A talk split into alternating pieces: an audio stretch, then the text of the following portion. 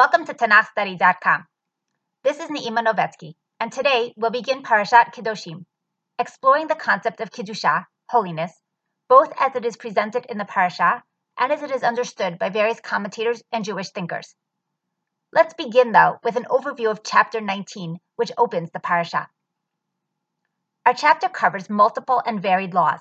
In fact, according to the Sefer HaChinuch, this one chapter contains 48 distinct mitzvot. There are laws that relate to care of the less fortunate, those that relate to justice in court, and those that deal with honesty in business dealings. In addition to these interpersonal laws, though, there are also laws governing man's relationship with God, laws relating to sacrifices, idolatry, and divination. The logic behind the ordering of the laws, though, is not so easy to understand for the chapter appears to jump from one topic to another and back again without rhyme or reason. For example, rather than grouping all the laws dealing with the unfortunate in one place and listing them consecutively, these laws are interspersed throughout the chapter.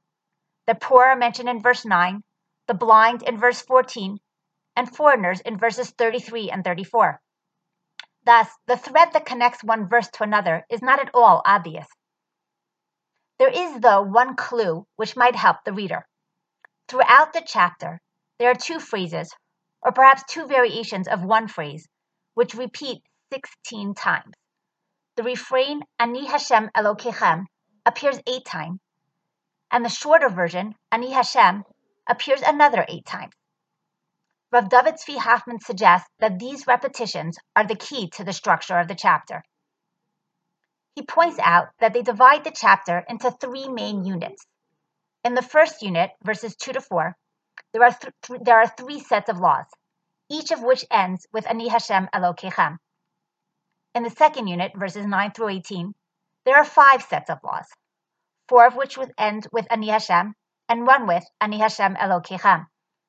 And finally, in the third section, verses 23 to 26, there are seven sets of laws, which to some extent alternate between the two variations of the refrain. Finally, the chapter's concluding verse also ends by stating Ani Hashem. In between and separating each of these three sections, Rav David Tzvi Hoffman points out that there's a set of laws which have no special ending, as they do not close with either Ani Hashem or Ani Hashem Elokechem. Thus, the chapter has a 3-5-7 structure, a structure seen elsewhere in Tanakh as well. For example, as Rav David Tzvi Hoffman points out, Birkat Kohanim is built on the same formula. The first blessing has three words, Yivarechacha Hashem v'yishmerecha. The next has five words, Ya'er Hashem panav elecha v'yichuneka. And the last blessing has seven, Yisa Hashem panav elecha v'yasem lecha shalom.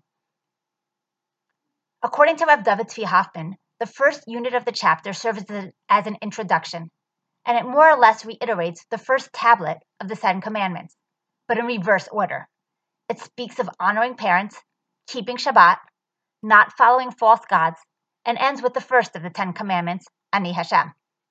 Rav Hoffman explains that when relaying the Decalogue, the order was fundamental, moving from fear of heaven down to fear of parents, Hashem's partners in bringing life. On a fundamental level, fear of God must always precede fear of parents. By us, though, the order is reversed because the chapter is trying to educate towards belief. A person naturally fears humans whom they can see and interact with more than he fears Hashem, who is not concretely present in the same manner. Hashem thus says, Start by fearing and obeying your parents, and this will teach you to learn to fear God as well. The second section of the chapter contains mishpatim, laws between man and his fellow man, including the command to leave aside produce for the poor, and prohibitions against stealing, slandering, lying, or deceiving the blind. The final words of the unit serve as an effective summary for the section. Va'afta l'reacha kamocha, ani Hashem, and you shall love your neighbor as yourself, I am God. Finally, the last section contains chukim, defined by Rav David Tzvi Hoffman as laws which relate to oneself, nature, or God. Thus, the section begins with the laws of Orlah, not eating of the fruit of one's tree in its first three years, continue with the laws against divination and sorcery, and proceed to the prohibition of turning one's daughter into a prostitute. Thus, according to Rav David Zvi Hoffman, a chapter constitutes an introductory section, followed by a unit which deals with mishpatim, and a second unit which deals with chukim. Separating each section are a few tangential laws. Unfortunately for the neat structure laid out by Rav David Zvi Hoffman, however, the third section he mentioned does not only contain chukim.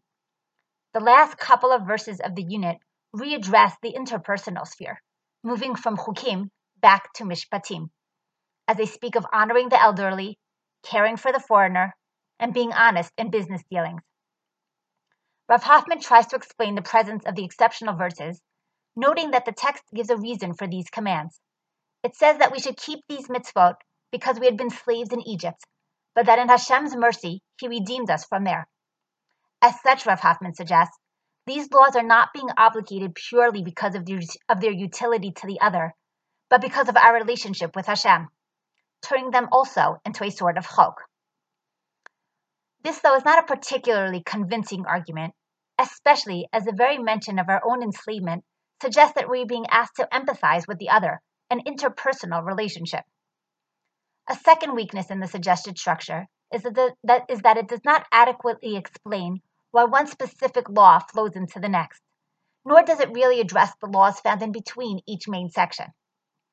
Nonetheless, nonetheless, Rav Hoffman provides food for thought, and he goes beyond most other commentators who similarly struggle to make sense of the parashah's ordering.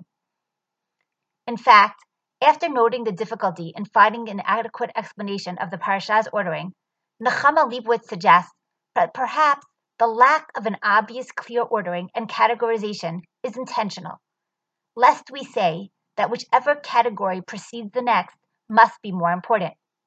By going back and forth between the various categories of mitzvot, Hashem announces they are all equal in importance.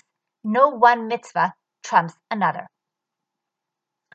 Before moving into our opening verses, I want to address one other question related to the chapter structure, or more specifically, to the refrain that repeats throughout Ani Hashem Elokechem, I am the Lord your God.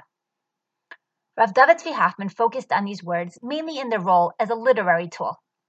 But the continuous repetition of the, pra- of the phrase begs the question why do so many of the mitzvot of our chapter specifically end with this statement? Rav Hirsch suggests that the nature of many of the laws in our chapter is that they are done in private. Many are mitzvot hanefesh and take place in the heart, and as such, another human might never be aware if one transgresses them. In addition, they are not the type of sins for which one would be held accountable in human courts.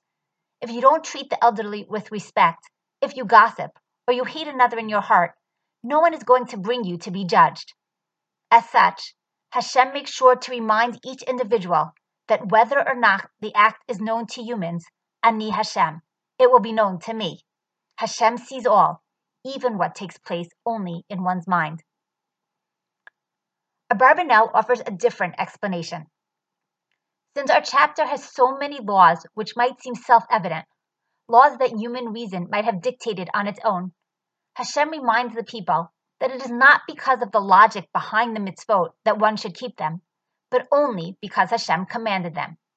We should be keeping mitzvot ki ani Hashem, because I said so, not because they happen to make sense to us.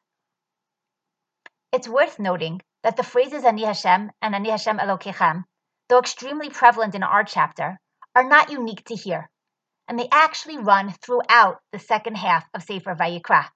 In fact, three quarters of all of their appearances in Torah are in Vayikra chapter 17 to the end, suggesting that perhaps the phrase is somehow related to all the laws of holiness which form the subject of this part of the book. As we study different conceptions of holiness as we continue, we'll return to this idea and see how the terms might pertain to holiness specifically. With that introduction, let's move into the opening verses of our chapter, Pasuk Aleph. Vaydaber Hashem a Moshe lemor. Daber el kol adat b'nei Yisrael, v'amarta alehem, kedoshim tiyu, ki kadosh ani Hashem Elokechem. Hashem commands Moshe to speak to the entire congregation of Israel, telling them to be holy, for I am holy.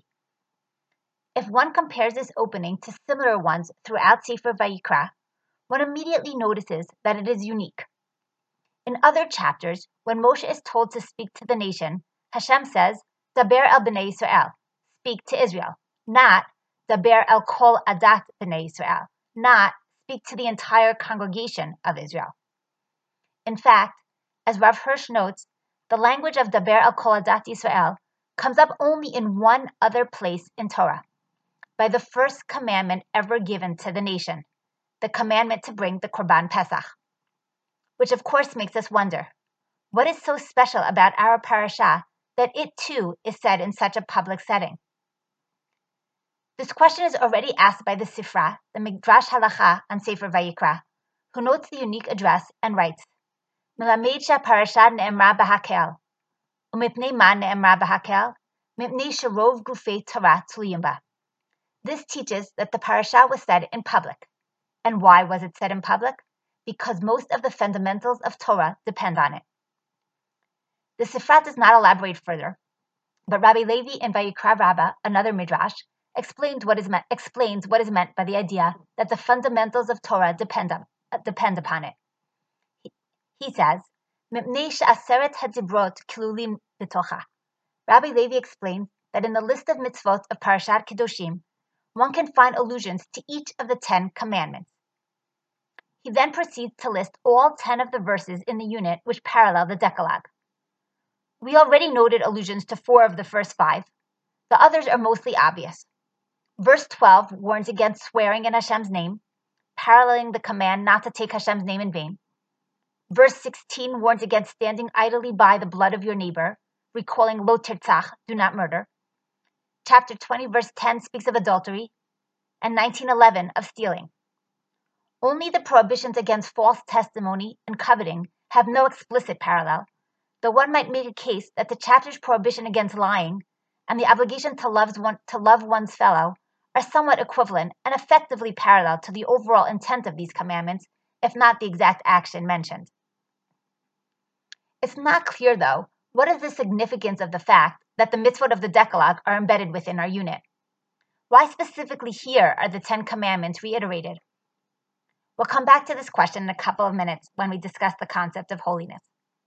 So let's go back to the second half of the verse. Dabera kol adat b'nei Yisrael v'amata kidoshim tiyu ki kadosh ani Hashem Elokichem. Hashem tells the nation to be holy because I am the Lord your because I the Lord your God am holy. What though does it mean to be holy? In what ways is Hashem holy? How are we meant to imitate him? We'll explore three to four different understandings of the commandment, but almost everyone agrees on at least one point that the concept of Kiddusha relates to separation. To be Mekadesh something means to set it apart. Thus, Rashi on our verse writes, Havu Prushim min ha'arayot, withdraw or separate yourself from forbidden sexual relations.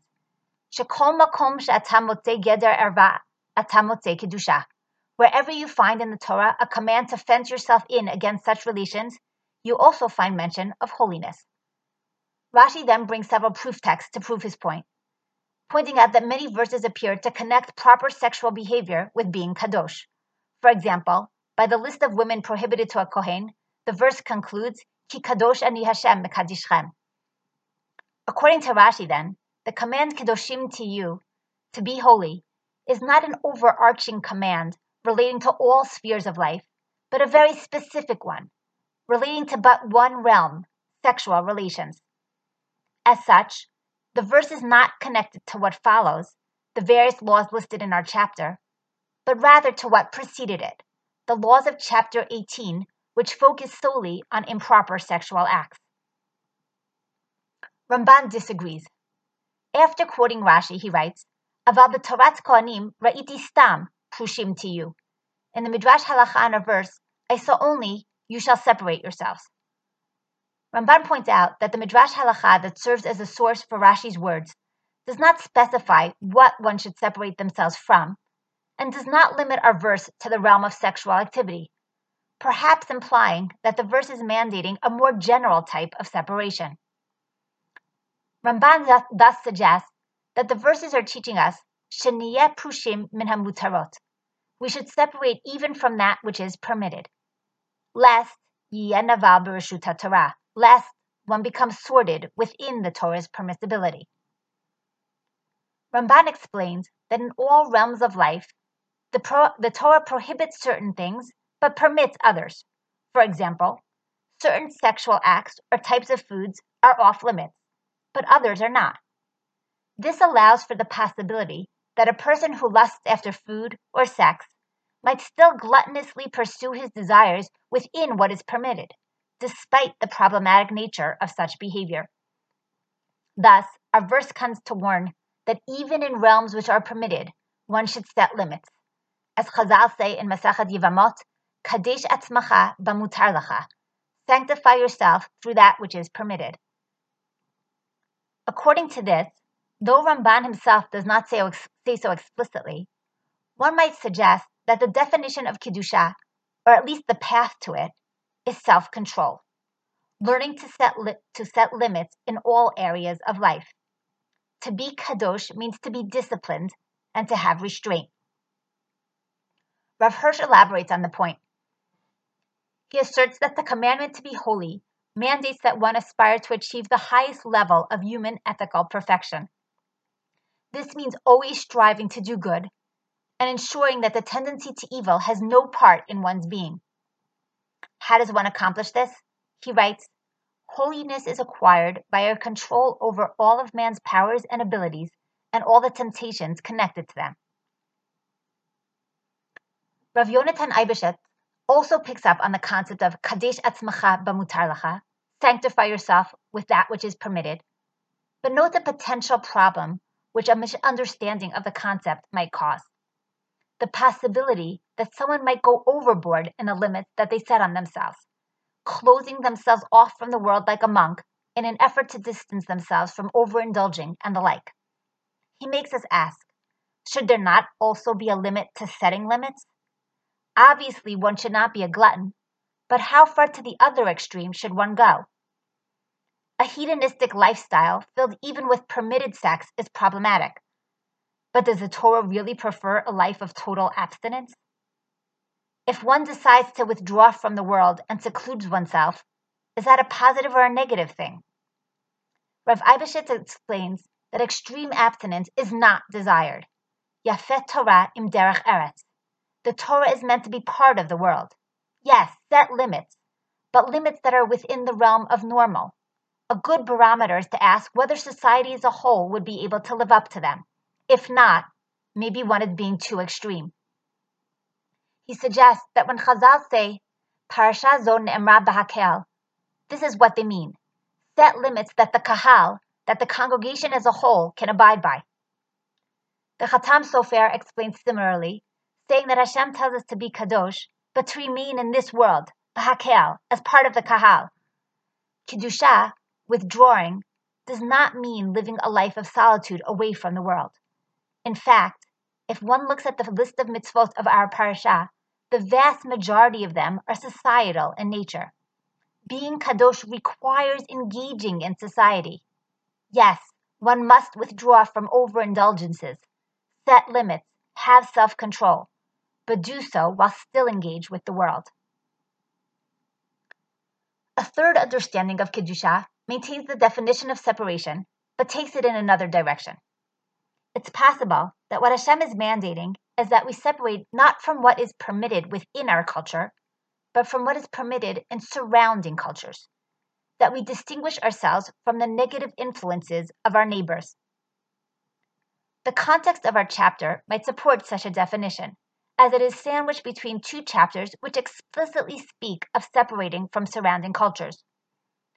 As we saw in our shiurim on chapter 18, that chapter is bookended by warnings not to follow the customs of the Canaanites and the Egyptians. Chapter 20 similarly warns, Don't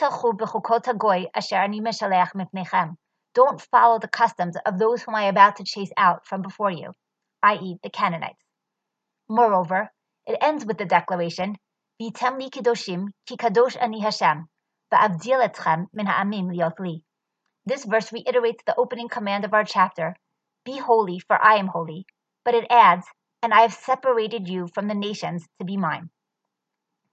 The very first time that Hashem speaks of the holiness of the nation, the context is similar. In Shemot 19, at Ma'amad Har Sinai, right before receiving the Decalogue, Hashem tells us, Vatem tiyuli mamlechat kohanim v'goy kadosh, and you shall be for me a kingdom of priests and a holy nation. These words follow Hashem's promise, Va'ata im shamoa tishmu b'koli, ushmartem et briti, v'yitem li skula mikol ha'amim. If you heed my voice and keep my covenant, you shall be an am skula, treasured from all the nations. Here too, holiness is intrinsically connected to being distinguished and separate from other nations.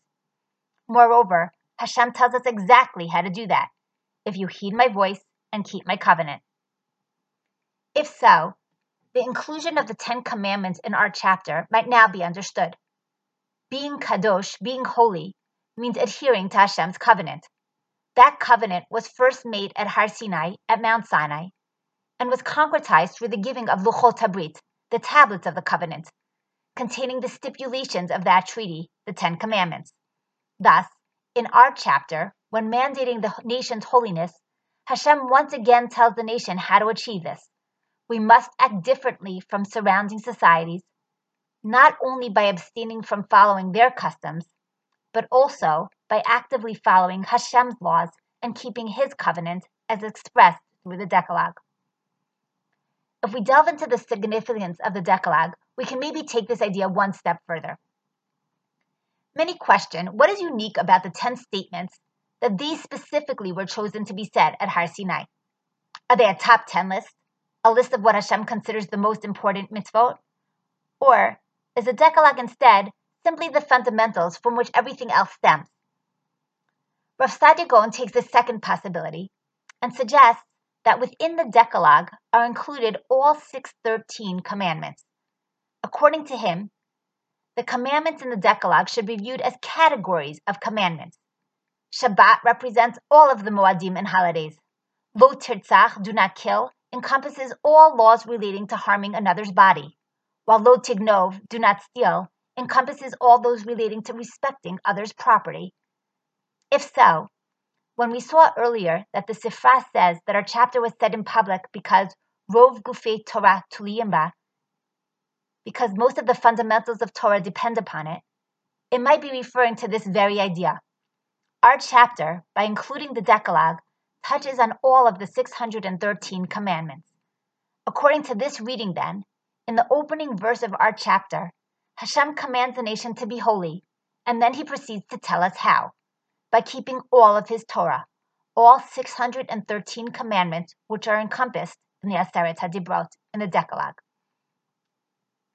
This is in fact how the Rambam in his Sefer HaMitzvot explains the command Kedoshim to you. He asks whether or not the words Kedoshim to you should count as an individual mitzvah, and concludes that it is not one mitzvah, but rather a general admonition to keep all of the mitzvot.